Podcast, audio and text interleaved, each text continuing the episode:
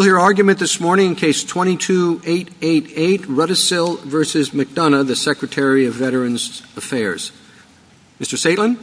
Mr. Chief Justice, and may it please the Court, in Section 3311 of the Post-9-11 GI Bill, Congress awarded veterans who served after the September 11th attacks um, with an entitlement to wartime benefits befitting their wartime service. In Section 3327 of the same Act, Congress created a generous benefits coordination regime wherein veterans who had earned uh, peacetime Montgomery uh, benefits with post-9-11 service could trade the unused portion of those Montgomery benefits for post-9-11 benefits. My client has no interest in trading his Montgomery benefits for his post-9-11 benefits, so he has no use for the 3327 um, uh, election regime. Rather, Petitioner is invoking his statutory entitlement under 3311 to cash in his second period of service for post-9-11 benefits. That second period of service is only eligible for post-9-11 benefits. It's not eligible for Montgomery benefits, so there's nothing for my client to coordinate. Now, the VA concedes that my client has, in fact, earned a statutory entitlement under 3311 uh, to cash in his second period of service for wartime benefits. But the VA takes the position that Uh, section 3327's May-elect clause revoked that entitlement until he uses up or exhausts the Montgomery benefits he earned from his first period of service. But with all respect, a May-elect clause is simply not how Congress revokes clear statutory entitlements, and certainly not in the Byzantine manner that the VA suggests. Further, the exhaustion requirement that is the linchpin of the VA's interpretation finds no grounding in the statutory text and produces absurd results, such as punishing veterans with less wartime benefits for simply having served the nation longer. Finally, the VA's effort to turn a regime plainly designed to help a category of veterans into a punitive regime punishing long-serving veterans uh, has numerous contextual problems, including making 3322's uh, concurrent usage bar surplusage. I welcome the Court's questions. Uh, you make it seem as though uh, the election mechanism doesn't play much of a role in determining whether or not a petitioner is able to get the second set of benefits under the 9-11 benefits.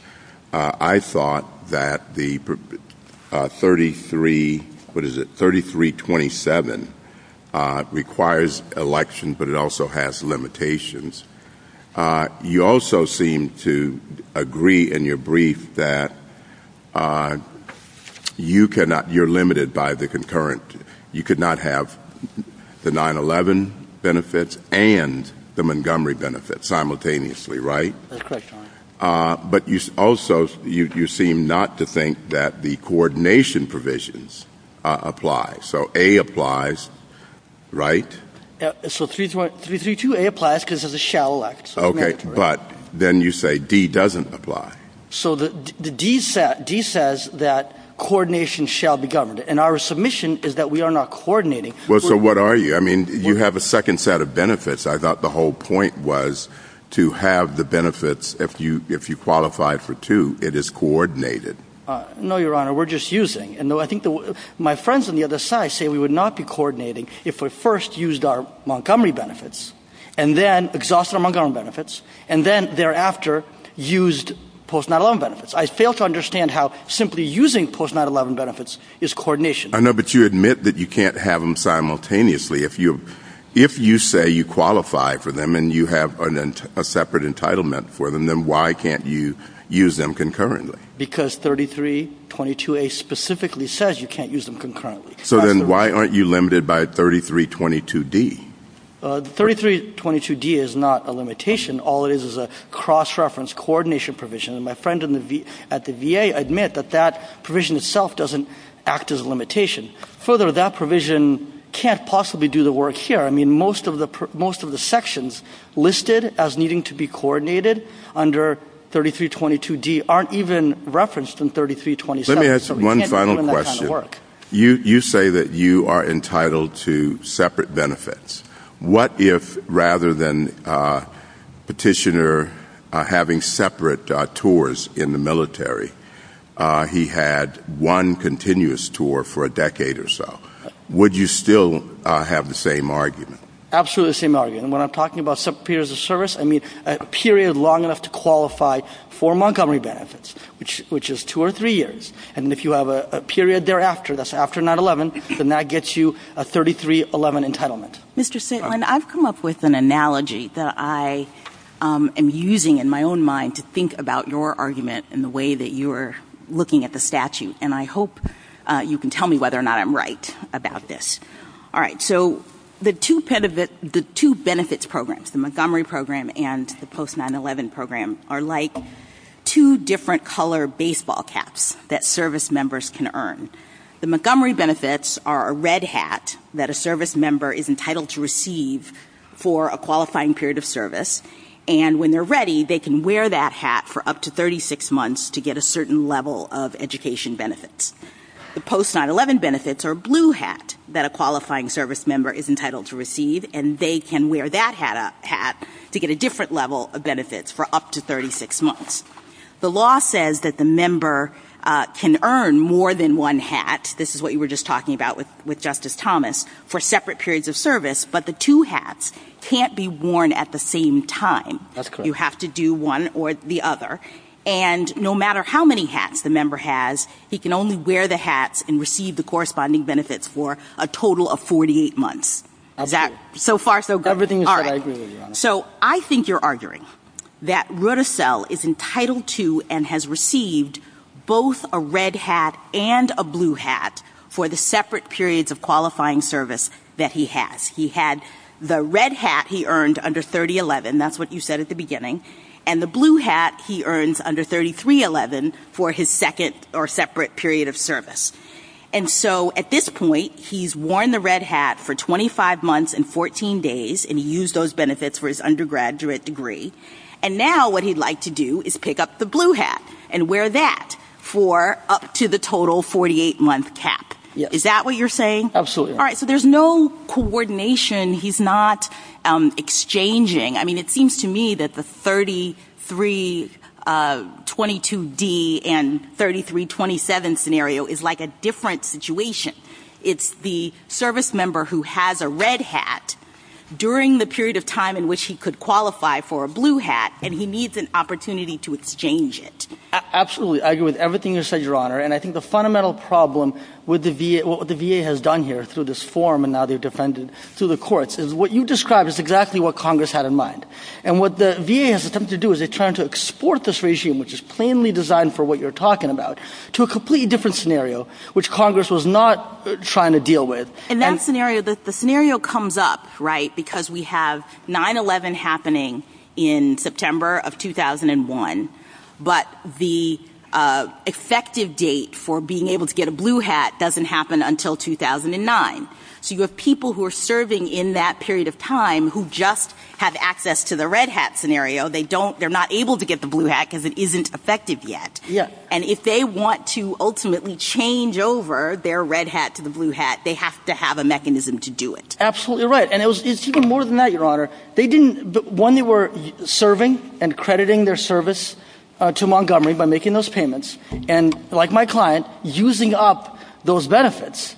The post 9/11 program didn't even exist. They had no reason to know that they should use that they should save this period of service for something else. And 3327D and the limitations that that Justice Thomas referenced are just making the common sense point that if you're a service member who has worn the red hat for some period of time and then you'd like to exchange it, you don't get with the new blue hat a full 36-month period. You just get the residual amount of time that's left on that red hat period, correct? That's exactly right, but it is also coordination because it's actually the one-to-one exchange that is laid out in, in 3327D seems logical.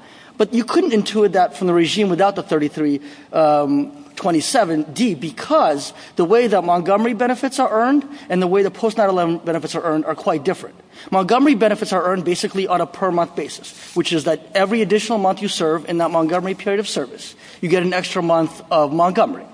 When in post 9/11 doesn't work like that at all. If you serve at least 90 days post 9/11, you always get only 36 months, and if you serve less than 36 months, then you just get can I, less Can I take you back to the text of the statute? Yes. Um, uh, because the way I uh, saw the Federal Circuit analyzing this uh, was that 3322, let's start with that, deals with a situation when you're entitled to benefits under both programs. Is that correct so far? Yes. The, overall regime is a bar on duplication, and then 3322A is prohibits one type of duplication. And then 3322D, I think, got to focus really carefully on the exact text. Mm-hmm. It doesn't just say coordination of benefits. You've been really emphasizing a difference between entitlement and benefits. It says coordination of entitlement. Mm-hmm.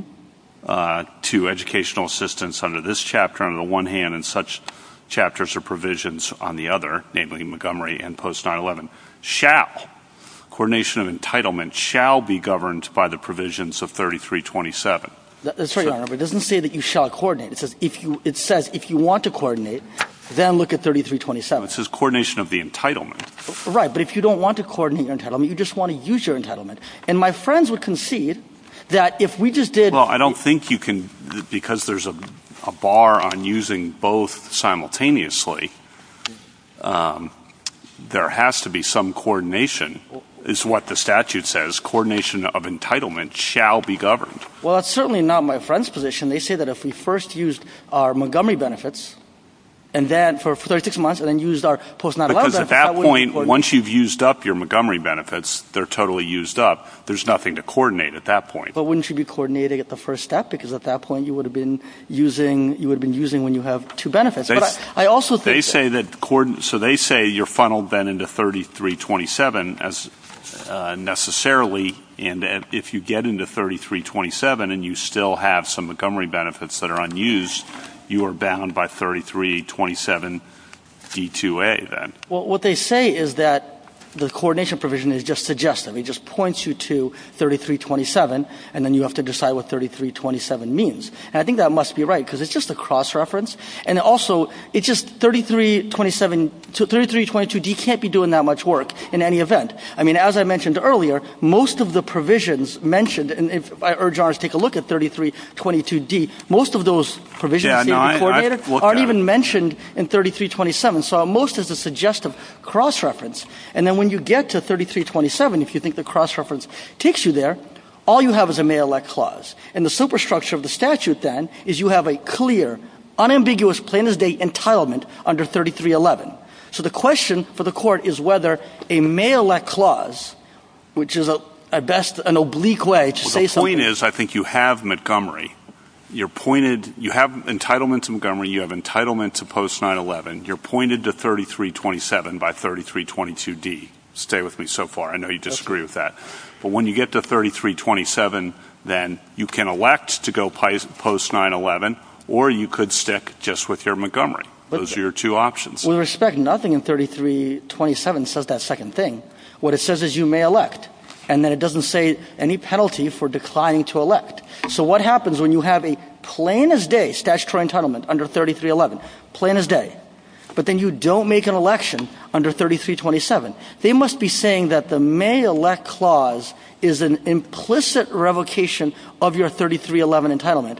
And I would respectfully suggest that is just not a linguistically possible and certainly not, not a natural way to revoke an entitlement. If you look at 33... It's not a revocation of your entitlement. After you use up your Montgomery, the thing that caps you is the um, 48-month limit. Right. And so what, what 33. Correct. So you still can get your post 9 11 after using up Montgomery. What 3311 and 3312, which is the, sister provisions, say is that the entitlement in 3311 is subject to the 48, entitle, uh, 48 month entitlement. It does not say that that entitlement is subject to making a 3327 election. And, and I urge your honors to look at 3312 for that. And so, again, the structure of our argument is as follows. If you have a plain as day statutory entitlement under 3311, and you have a voluntary may elect clause, it is just not a natural or sensible reading of a may elect clause which doesn't impose a penalty for declining to elect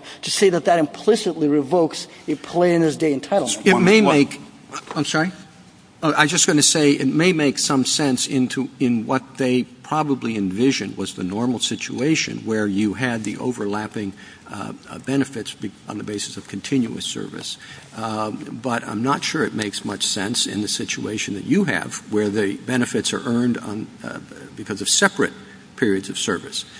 In that situation, I, I, I, suppose you're saying you've got two completely distinct uh, benefits, and you can choose whichever one. You've earned both of them. You can choose which one you want to collect benefits under. Absolutely, Your Honor. It makes absolutely no sense. The, the exhaustion requirement that Justice Kavanaugh was talking about is as absurd a requirement as you could ever imagine in, a statutory scheme dealing with veterans. Think about it. When my, client came to the VA and said, I want to have about 23 months of post 9-11 benefits, they said you can't have that because you still have a bunch of Montgomery, you have basically 10 months of Montgomery benefits left over. Which is what the statute says in 3327. Except I don't see an exhaustion clause in 3327. Right. But, but what if my client had served uh, shorter in that first period of service, Your Honor? What if he had served and gotten a hardship discharge such that he'd only earned 25 months in Montgomery, so gave less time to the nation? Then under the VA's position, we would be, my client would be entitled to the whole 23 months of post 9/11 benefits. It is hard to imagine a regime more absurd than that, than a veteran gets less benefits for serving more. The, Congress establishes a generous, more generous new program that you can switch into, but it's not infinitely generous uh, in the sense that you get more monthly benefits, but if you had unused Montgomery, you get more in monthly benefits under the post 9-11, but if you had unused Montgomery, you can only use the post 9-11 up to the 36 months that you had Uh, originally. But, Your Honor, I mean, that's just assuming you're always going to have 36 months of Montgomery. It's possible to have 25 months of Montgomery. And the way their statutory regime works is if you have less months of Montgomery because you served less, you got a hardship discharge or whatever, you suddenly are entitled to more wartime benefits. And so it is a punitive penalty for giving more time to the nation. That, I mean, it's hard to imagine a regime serving veterans, trying to encourage longer service. I, I, don't think I agree with penalty, but let me ask one question. If we conclude that 3327 is the exclusive way for someone entitled to Montgomery to switch over to post 9-11 benefits, okay, so I know you disagree with that, but if we conclude that 3327 is exclusive, do you then lose? I mean, that assumes the, the entire argument exactly. I am just making sure. That, okay. that assumes that. that a 3327 election is the only way that one can invoke their statutory entitlement in 3311. It's absolutely nothing in the statute says that. I mean, there seems to be an assumption that, that you would have to switch in order to be able to get the 3311 benefits that you were separately entitled to because of your separate period of service. That's the part where I'm getting lost in the conversation that you had with Justice Kavanaugh. It seems to me, as I said at the original, uh, at the outset, that if you have two separate periods of service, um, you are entitled to two separate benefit packages. Isn't that historically the way it was in the GI Bill? Absolutely, Your Honor. All right. And there was no historical circumstance that would absent any specific language, say that you had to complete entirely all of one before you decided to invoke the other. They were entitlements that you had because of your service. Absolutely right. No, it's never done that before. It wouldn't make any sense to. Why would Congress be enacting a regime where, in the statutory findings say those Montgomery benefits, they're outmoded. We want to reward wartime service with wartime benefits. And then through these implications through a vague cross-reference to a coordination clause say that, no, no, no what we really meant in a bait and switch is you've got to use up all 36 months of those benefits that we just said in our statutory findings are outmoded before you can get to the benefits that we're really enacting this bill to, to, to Mr. President, is your um, argument dependent on the idea that you're not coordinating entitlement?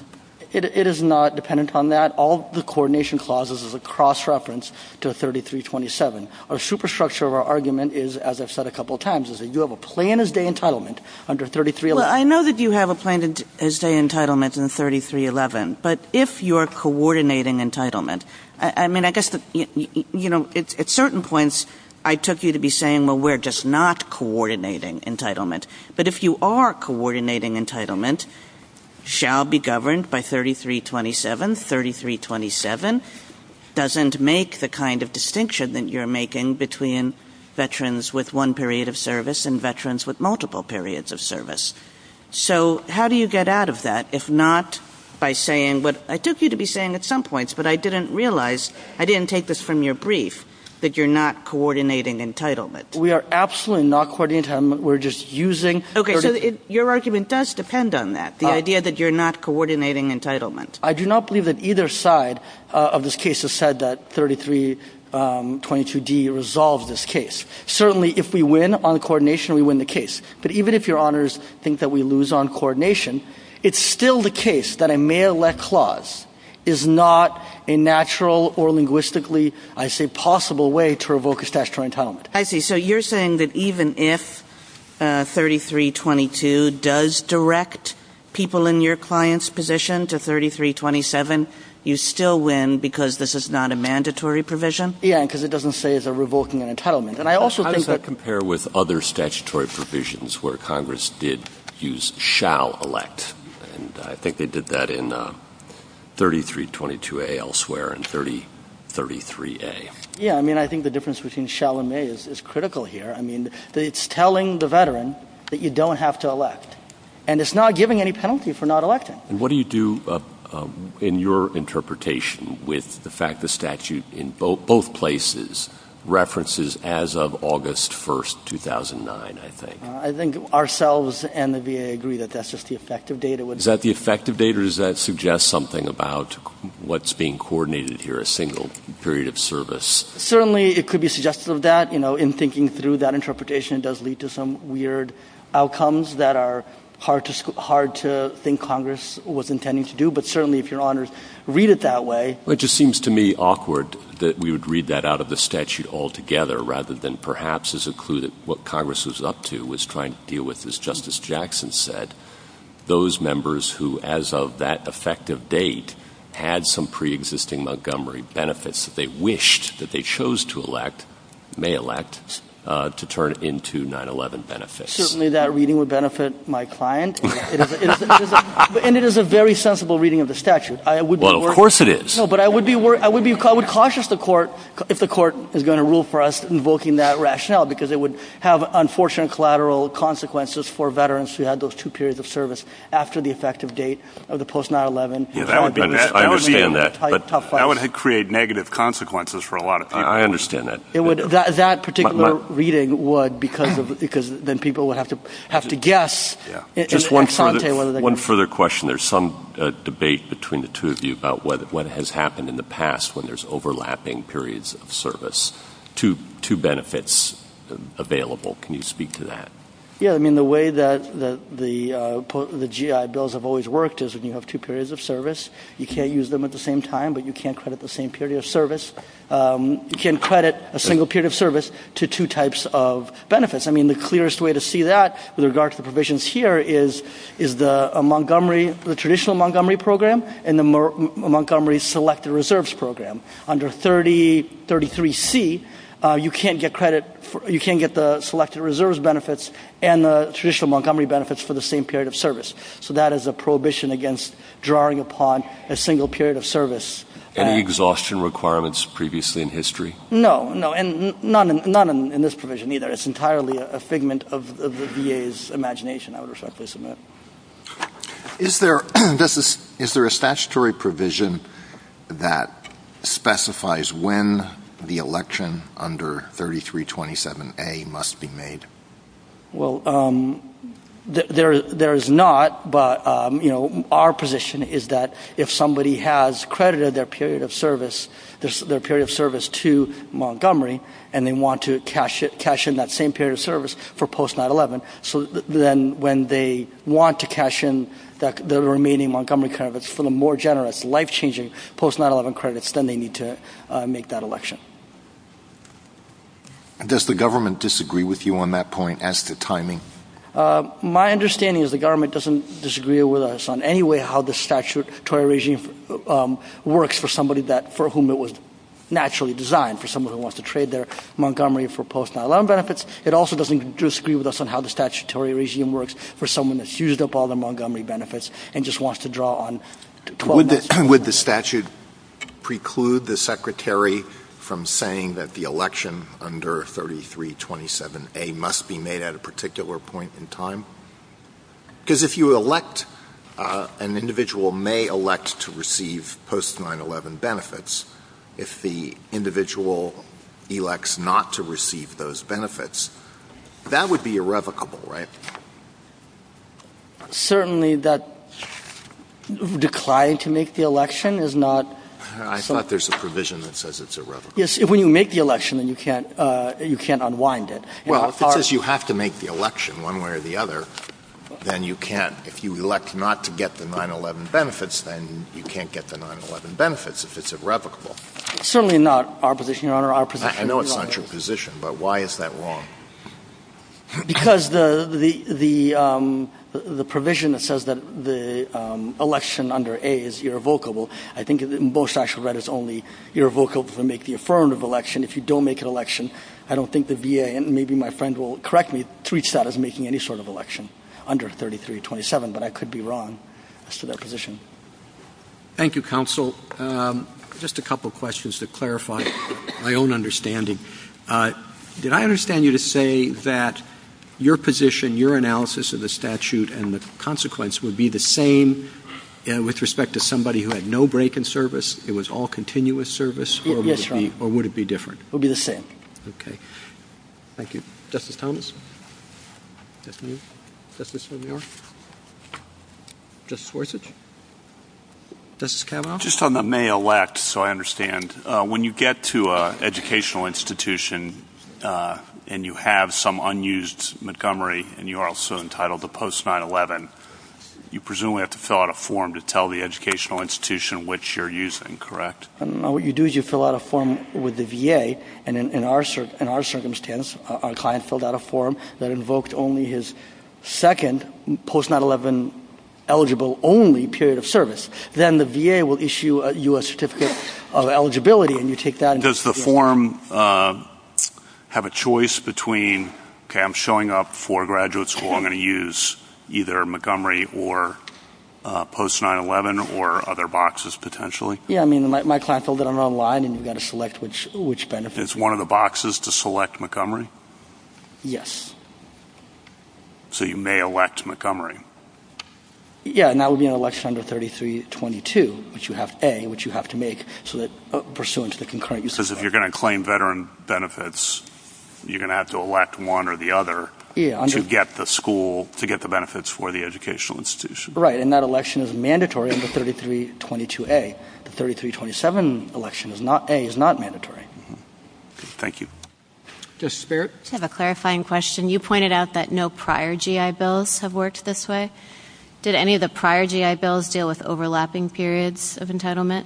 Well, certainly the Montgomery traditional, Montgomery Select Reserve Um, overlap, which is why you had 33C, and there's no exhaustion requirement or anything like that. There's also not GI bills, but pre the original um, World War II era GI bill, there were benefits that could be earned under the same period of service that then made you eligible for the more generous original GI bill benefits, and there was no exhaustion requirement there. But this particular situation where you have you know, these two, like the Montgomery and the post-9-11, where you have an entitlement, your client's situation, are you saying that it arose before on this other Montgomery? It did not, but I will also say that my client's first period of service largely was before the period um, after 9-11, and a lot of folks who are governed by their regime are... Well, I was just asking about the history of the way the prior GI bills work. As you pointed out, it would be unusual for this one, given that Congress didn't have this exhaust or forfeit requirement in the other regime. So I was just wondering how analogous this was, but I think you answered that. For the main GI bills, they're not overlapping, but for the subsidiary reserve ones and other programs, certainly they are overlapping. And there's never been a requirement that you use up the uh, meager benefits to get the good benefits. There were a couple of questions about coordination, and I thought the point of coordination was the swap. Um, and I think that the text sort of bears that out, because if you look at 3322D, you're beginning with a person who has Montgomery benefits or some other types of benefits, and it's as of August 1st, and I think take Justice Gorsuch's point that that might be relevant to identifying the people in this particular situation. Um, coordination of entitlement to assistance under this chapter, meaning the post-benefits, post-9-11 benefits, takes place uh, under 32, 3322, or sorry, 3327.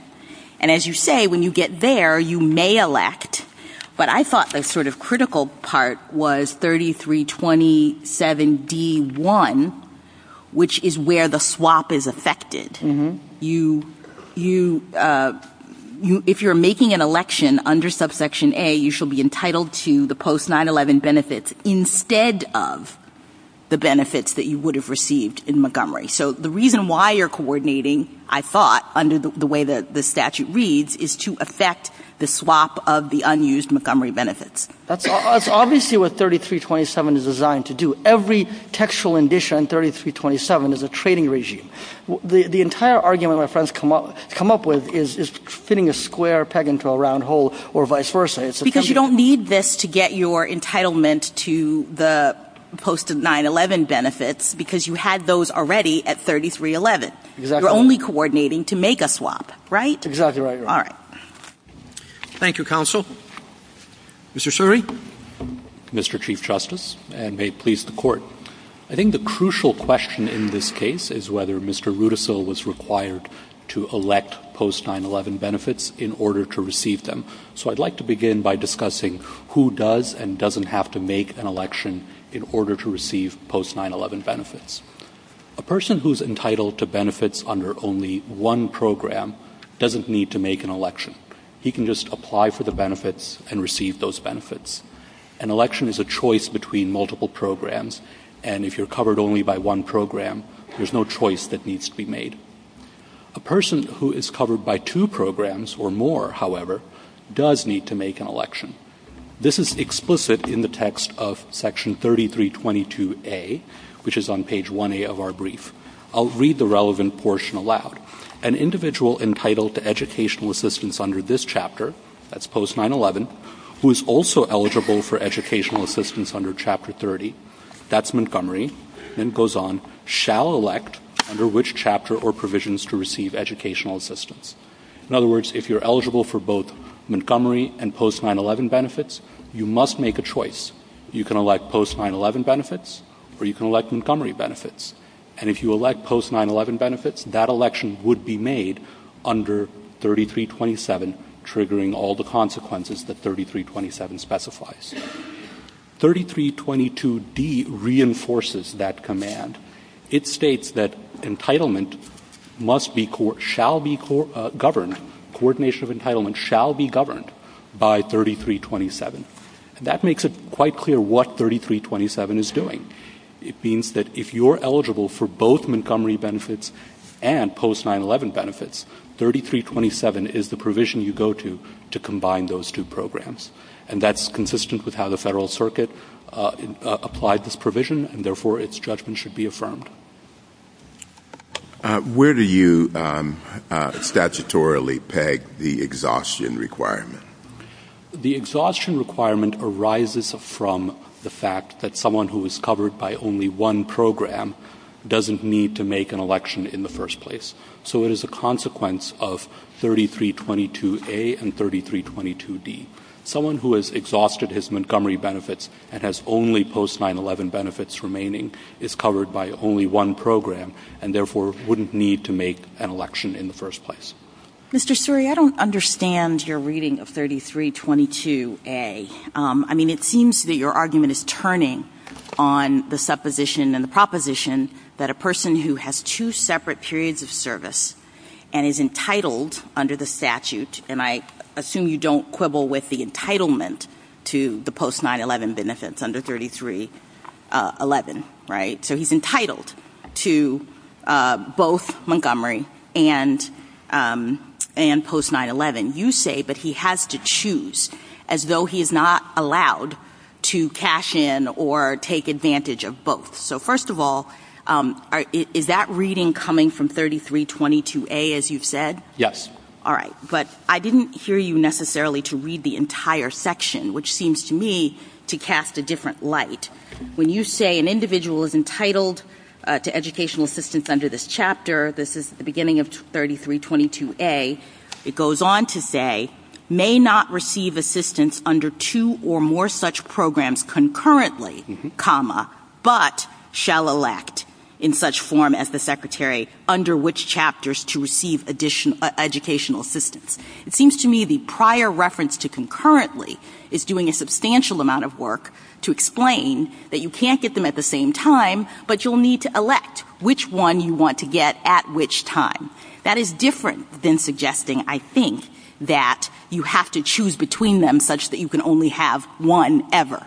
I agree with everything you said, Justice Jackson, but 3327 is the mechanism by which you elect if you're eligible to vote that you now want to receive post-9-11 benefits. And we can look at the text of these two provisions to see why that's so. If you look at the last words of 3322A, it says that you shall elect under which chapter to receive educational assistance. This is page 1A of our brief. And then page 4A of our brief, 3327A states an individual may elect to receive educational assistance under this chapter. So there's an exact parallelism. 3322A says you shall. There's a sort of parallelism, I'll grant you. But as Justice Jackson pointed out, A on 3322 is about concurrent. You can't have concurrent. That's always been the law. No surprise Congress wants that to be the case here. Shall elect. In other circumstances, Congress has used shall elect as well. 3033A, I believe. Here, when we get to when you and I think you agree in your brief that 3322 doesn't resolve the question presented before us, right? The question presented has to be resolved by looking at both provisions together, not by one or the other alone. That's right. I think you said as much on page uh, 14 of your brief. The coordination clause does not resolve the specific question presented, right? Points to 3327. So we've got to go to 3327. When we get there, we don't have a shall. We have a may. Absolutely. May implies. So the parallelism is sort of parallel, but not quite parallel. May implies that you have multiple options. You can opt to elect post-9-11 benefits, or you can opt to elect Montgomery benefits. Doesn't it also possibly imply that you don't have to elect at all? No, because 3322A says you shall elect. Well, it says shall elect with respect to concurrent benefits. It doesn't speak to benefits otherwise. Right? A is about concurrent benefits. No. 3322A is about concurrent benefits. A has two distinct requirements. It first says may not receive assistance under two or more such programs concurrently. And then it also says No, no, no. It doesn't say also. It doesn't and also say. It says but shall. Yes. Okay. So instead of concurrent, you have to pick one. I get that. Suppose I'm right about that. Just spot me that. All right? I got a shall here. I got a shall in 3033A, which is, again, about coordinating between two different programs.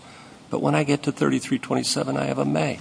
So why isn't it an option to a veteran simply not to elect at all?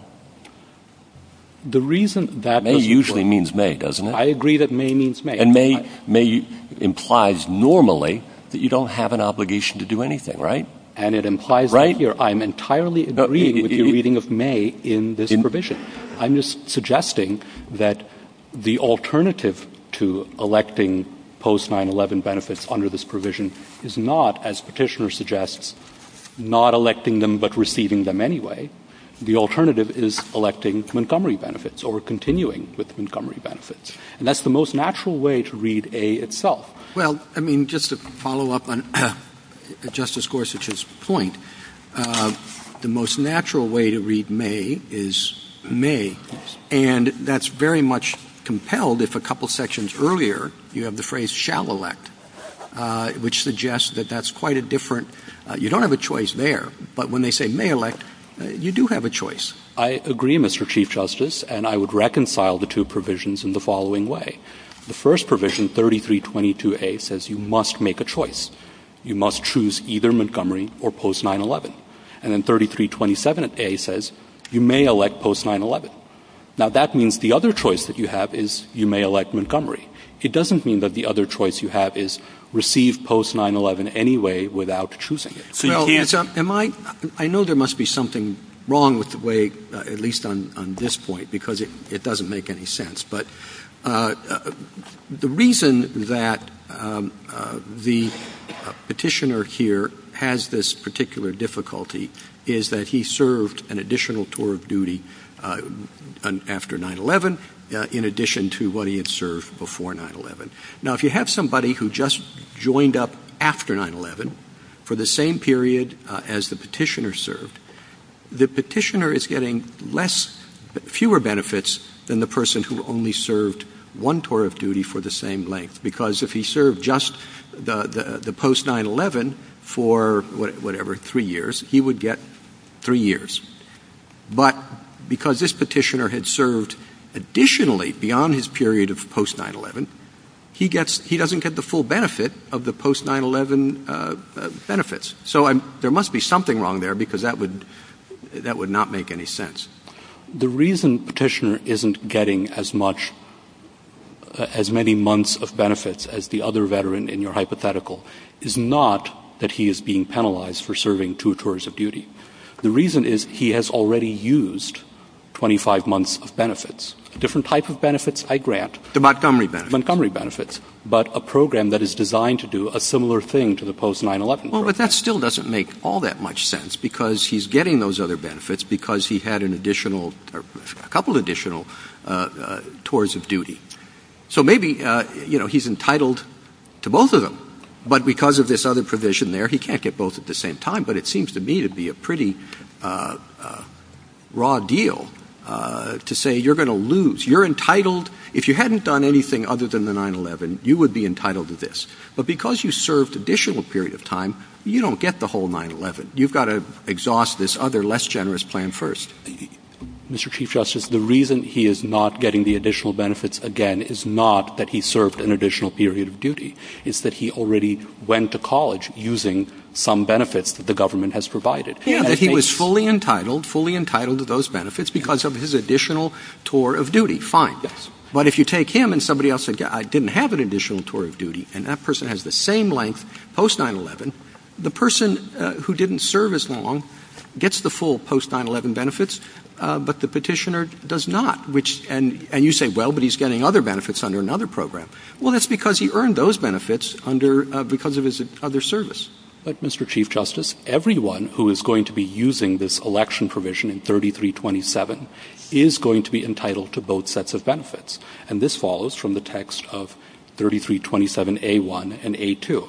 A2 states that in order to use this election mechanism, you must meet the requirements for entitlement to educational assistance under this chapter, that is, under the post-9-11 bill.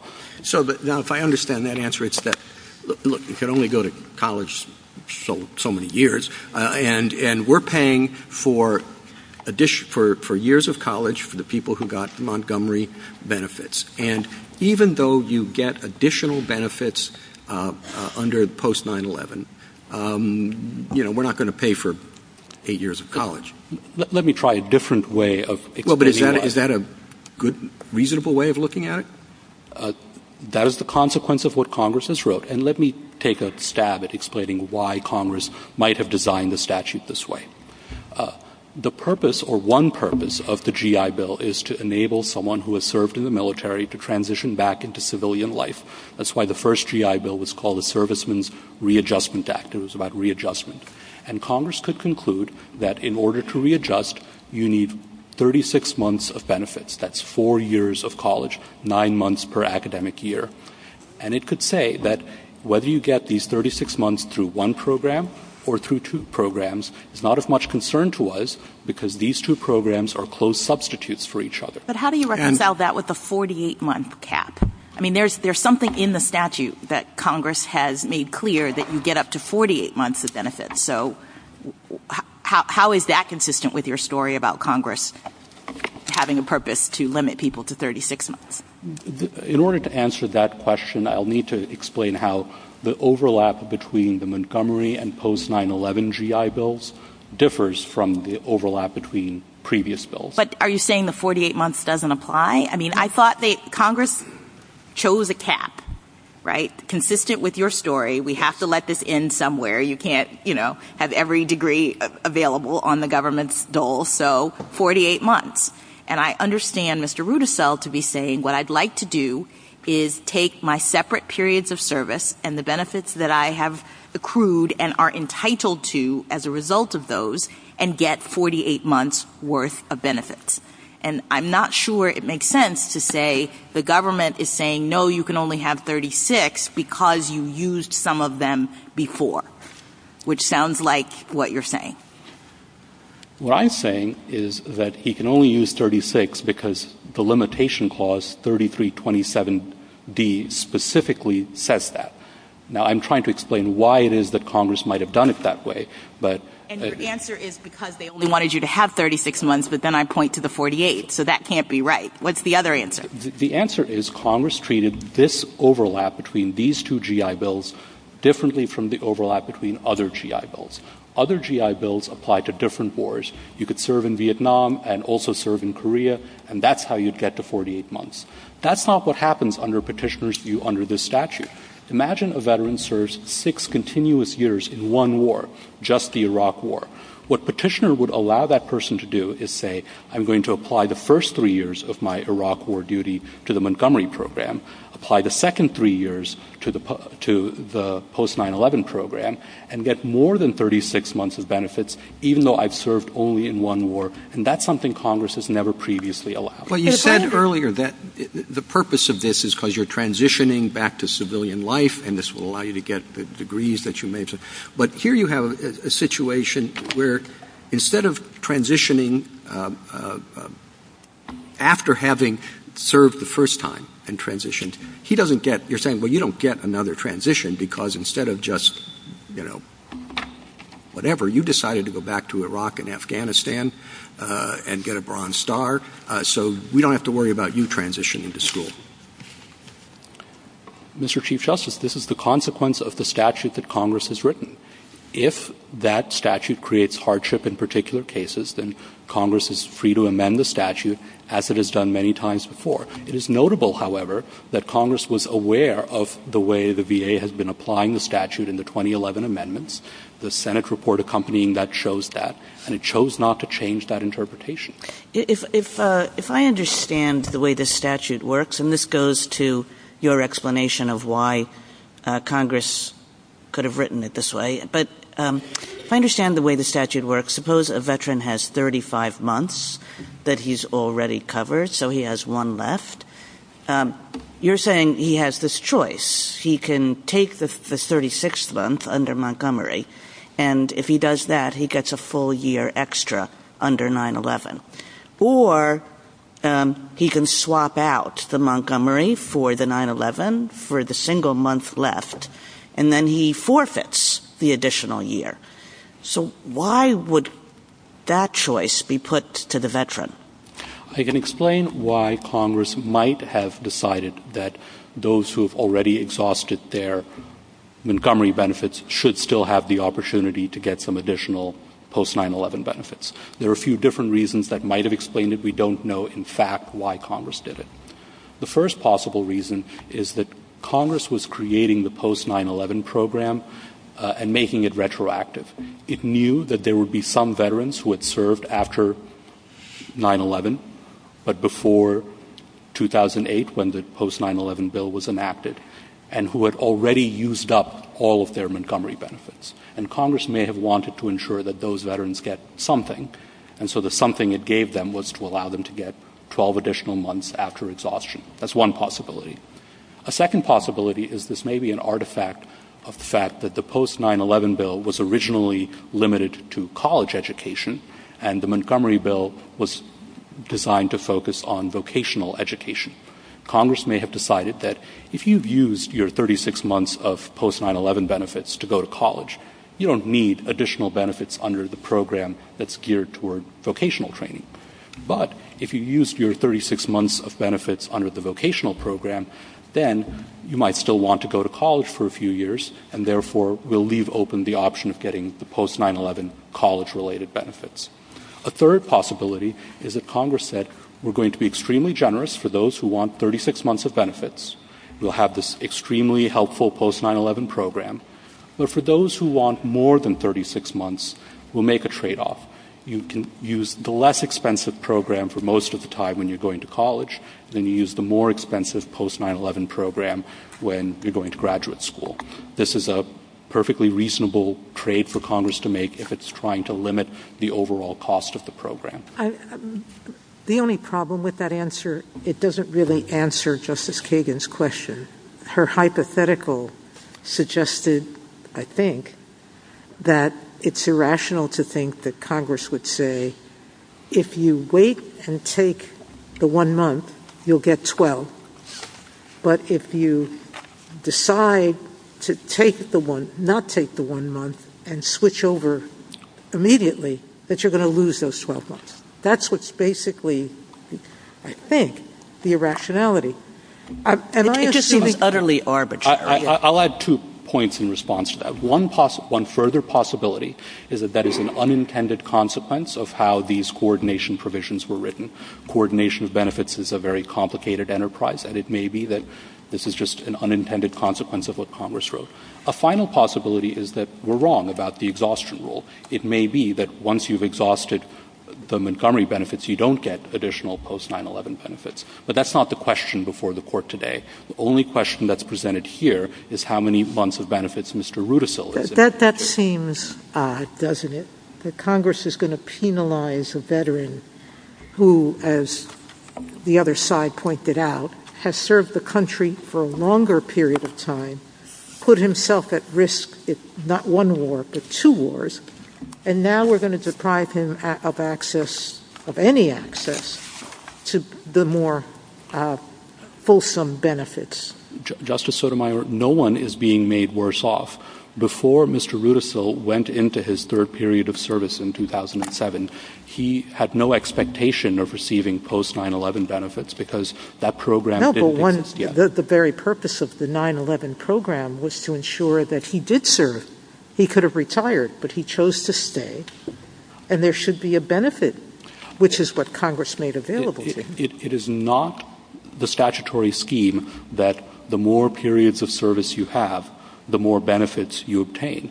Someone could serve three years, five years, or ten years and still get only 36 months of Montgomery benefits. Can I move on from that answer for a second? 3327H1. Yes. It's an amendment that's happened more recently. Is that amendment intended to take care of the hypothetical that Justice Kagan and I are saying is a bit irrational or suggesting might be irrational? No, that takes care of a different problem. Okay. Go ahead. And it is a crucial piece of context in interpreting 3327 because on Petitioner's view, 3327 becomes uh, potentially rather superfluous. 3322H states that you can't use the same period of service to establish entitlement to two different programs. You've got to credit it to one program or the other. But 3327 says that in order to make an election, you must be entitled to both Montgomery benefits and post-9-11 benefits. So you have to have eligibility for both programs, and this provision, H, is telling you you can't be eligible for both programs based on a single period of service. If you put those two things together, on Petitioner's view, 3327 does no work at all. It doesn't apply to people with multiple periods of service because that's his theory. And it doesn't apply to people with a single period of service because H says you can't be eligible for both programs based on a single service. So what does H mean? What can the Secretary waive? Which election? Uh, I'm sorry. I thought you were referring to 3322H. No, I said 3327H1. 3327H uh, states that if a veteran makes a choice that the Secretary determines is not in his best interests, the Secretary When would that occur? That would occur as soon as the Secretary receives the election. I will note that provision does not apply to this case because it refers to elections made from 2017 onward, and this particular election was made before 2017. What is your response to your counterpart's contention that the work of 3327 is to affect the swap, and that insofar as Mr. Rudisill is not seeking to swap, it doesn't apply to him? I appreciate the chance to answer that question. I'd give a few answers to that. The first is the text of 3327A, again, page 4A of our brief. It says an individual may elect to receive. It's talking about receiving benefits, not converting benefits or swapping benefits.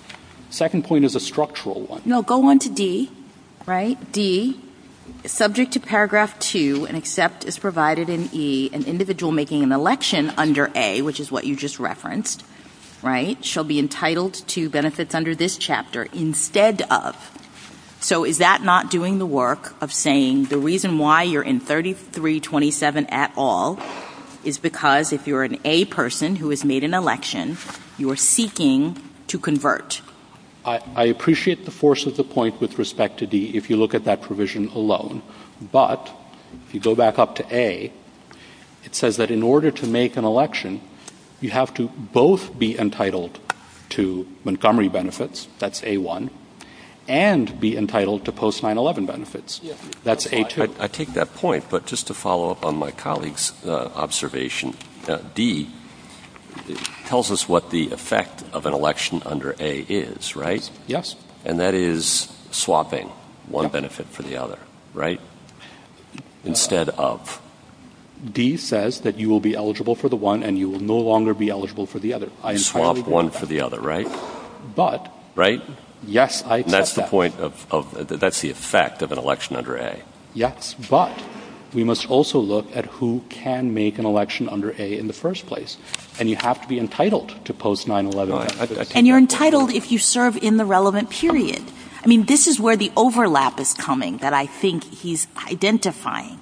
This is a person who has one period of service, but that period of service is happening at a time in which only Montgomery benefits are available to him because post-9-11 has not yet been in effect.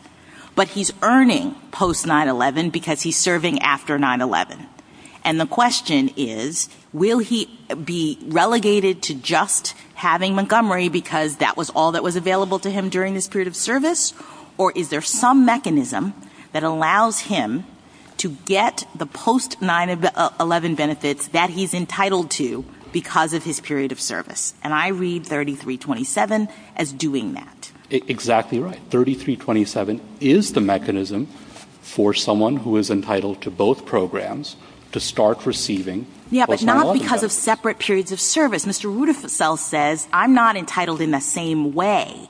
I'm entitled to these separately because I have two periods of service, not the one that is falling in the overlap. I have two, he says. And my response to that is there's no statutory text whatsoever that draws a distinction between one period of service and two in 3327 or in 3322D, the provision that points to 3327. A, you pointed to two periods of service in 3322A. 3322A doesn't say anything about periods of service either. And it's notable that Petitioner says that many provisions in this statute that say nothing about periods of service apply to him. For example, 3322A says you can't use two different programs concurrently. He says that applies to him. He doesn't say that doesn't apply to people with multiple periods of service. So he seems to be reading in a multiple period of service limitation to 3327, but not to these other provisions. And he doesn't explain the justification for that, other than potentially it would be a fairer or more sensible scheme. And he may be right about that, but this is not the forum for that debate. Thank you, Counsel. Justice Thomas? Justice Alito? Do you know how many veterans are affected by this question? We don't know exactly. The best estimate that we have is that it could be up to 30,000 veterans who potentially uh, would be affected. That is, individuals who fall into the same multiple periods of service and have already used some Montgomery benefits category. That doesn't mean, however, that all of them have plans to go to graduate school or all of them uh, would use the benefits that would be available. When a veteran enrolls in a college program uh, and fills out the form to uh, get benefits from the VA, if that veteran asks for Montgomery benefits, does that constitute an election not to receive the 9-11 benefits? That constitutes an election to receive Montgomery rather than post-9-11 benefits. But to respond to a question that you posed to Mr. Tseytlin earlier, if I may, that election is not irrevocable. The only election that's irrevocable is the election of post-9-11 benefits, and that follows from the text of 3327I. Okay. Thank you. Justice Sotomayor? To that last question, um, the way I understand your reading of the statute, someone who qualifies for Montgomery and post-9-11 benefits under separate periods of service could not use their 36 months of post-9-11 benefits first and then get 12 of Montgomery? That is prevented by a different provision that we haven't talked about yet, which is 3327D1, which states that once you've elected post-9-11 benefits, you're no longer eligible for the Montgomery benefits. That one I'll have to look at. Okay. Thank you. Justice Kagan? Justice Kavanaugh? I just want to make sure one thing uh, first that you said you can't receive post 9 11 benefits unless you elect to receive them. For an individual who's covered by multiple programs. That's correct, Justice Kavanaugh. Okay, so there has to be an election, and your point is the only way to make an election is under 3327. That's correct. Okay. Second, uh, I think you've been asked about the other side's point that 3327 is best read as a swap or trade-in provision, and you said you appreciated the opportunity to answer the question, but I don't think you were able to get the answer, so I'm giving you a full opportunity to answer that question. Thank you, Justice Kavanaugh. The first answer is the textual point, which is 3327A says an individual may elect to receive educational assistance under this chapter. That echoes the language of 3322A, which says shall elect under which chapter to receive educational assistance. That's a clue that this provision is one of the options that is on the table under 3322A. 3322A is saying you must pick either Chapter 30 Montgomery or Chapter 33 post 9/11, and this provision is saying here's how you pick post 9/11. That's one answer. The second answer is the structure of 3327A. It, applies only to individuals who are eligible for both programs. So that precludes the idea that it's meant to allow someone who is eligible for one program to trade in benefits in order to obtain the other program. You have to already have post 9/11 benefits in order to make this election in the first place, and that's in the text of 3327A2. The third answer is going back to 3322D, provision that was discussed earlier during Mr. Tseytlin's argument. It states that the it tells us what 3327 is designed to do. It states that an individual must coordinate entitlement under 3327. It doesn't say that an individual can convert entitlement under 3327. It's notable that in Mr. Tseytlin's brief, he resorts to phrases such as the veteran has no need to coordinate Montgomery benefits into post 9/11 benefits. That's not a normal usage of the word coordinate. You coordinate one program with another program. You don't coordinate or convert one program into another program. So those are the textual reasons that uh, the, most important textual reasons that 3327 can't be about swapping. How much significance, if any, is there that it says coordination of entitlement, and not coordination of benefits? That is a very significant point, Justice Kavanaugh, because that too suggests that this provision is meant to address specifically veterans who are entitled to both programs. Congress thought about veterans who have multiple types of entitlement, and it wrote this provision saying go look at 3327 to determine how to coordinate those programs. Thank you. Justice Barrett? Justice Jackson? So, just on that very last point, um, you've repeatedly emphasized that this is about veterans who already have entitlements to both programs, right? What I don't see in 32, 3327A2 is language that supports that. If you look at that actual provision, it says Um, it's talking about an individual who may elect to receive if they are, as of August 1st, under these certain categories, that's A1. Yes. And then as of the date of the individual's election, meets the requirements for entitlement to educational assistance under this chapter. Yes. So the language there is not is entitled or already has been entitled. It seems to be suggesting that if you're one of these people who meets the entitlement, then you can go on, as Justice Gorsuch points out, to D, which tells us what happens, that you can exchange. Um, I mean, do you dispute that D has sort of an exchange quality to it? I don't dispute that. So what's it doing, if not the swap? Uh, I'll say a couple of points in response to that. The first is the only way to be entitled to post-9-11 benefits is to meet the requirements for entitlement. I appreciate, but Congress doesn't use superfluous words when we interpret a statute. If it says meets the requirements, it's doing something different, presumably, than you are entitled, which is the way you're reading it. I think that's giving the drafters of the statute a little too much credit, Justice Jackson. All right, so what is uh, D doing, if not the swap? D is providing two things. D1 is stating that you cease to be entitled to one form of benefit and you can start using the other form of benefit. But why? I thought you said they were entitled to both. Why would a person do this? Because Congress said this is the provision that must be used to coordinate. I see. And one last point, if I may, Justice Jackson. It's notable that 3327A1 also refers to individuals who don't have any Montgomery benefits in the first place.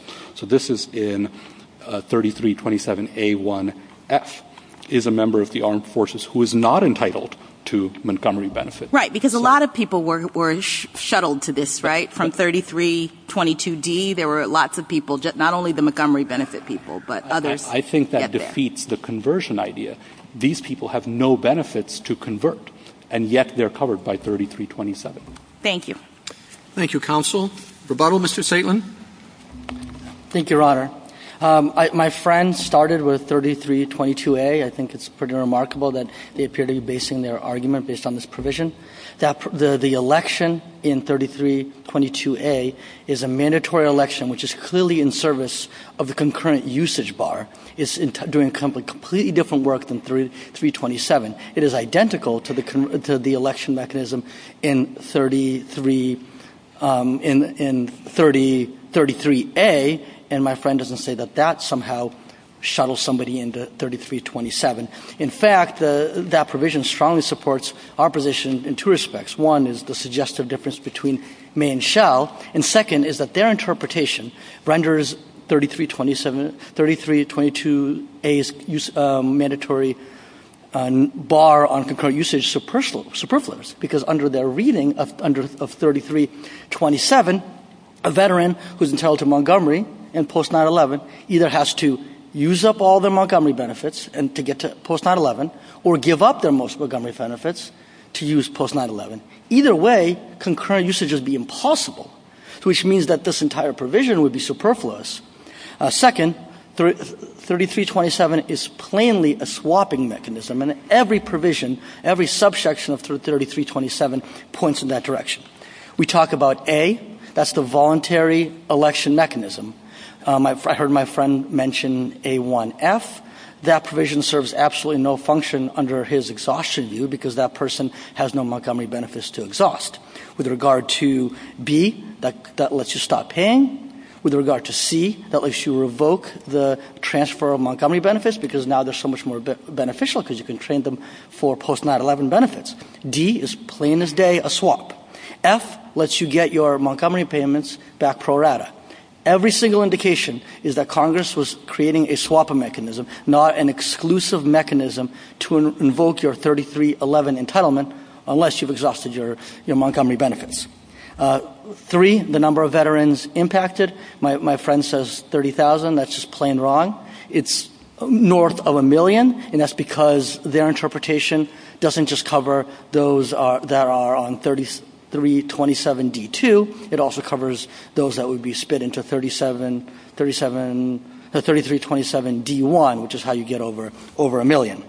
You heard my friend attempt to do backflips to try to get around how the exhaustion requirement makes any sense whatsoever, an unprecedented exhaustion requirement. And then when he kind of hit a brick wall, he said, well, maybe the exhaustion requirement doesn't have to exist. Well, that just would put the VA into even more absurd land, where veterans who served before 9-11 used up all of their benefits, Montgomery benefits before 9-11, then felt the call after the September 11th attacks would be entitled to no post-9-11 benefits whatsoever. That's even more absurd than the absurd exhaustion uh, concept. And then I will close on the following. All of these kind of backflips and whatnot are entirely unnecessary. The statute should be read as what it says. 3311 gives you a plain as day entitlement. 3327 is a voluntary swap mechanism, does not limit that entitlement in any way. Read in that way, the statute has no superfluity, has no problems in it, and it plainly achieves the pro-veteran purposes for which Congress enacted the post-9-11 GI Bill. Thank you, Your Honors. Thank you, Counsel. The case is submitted.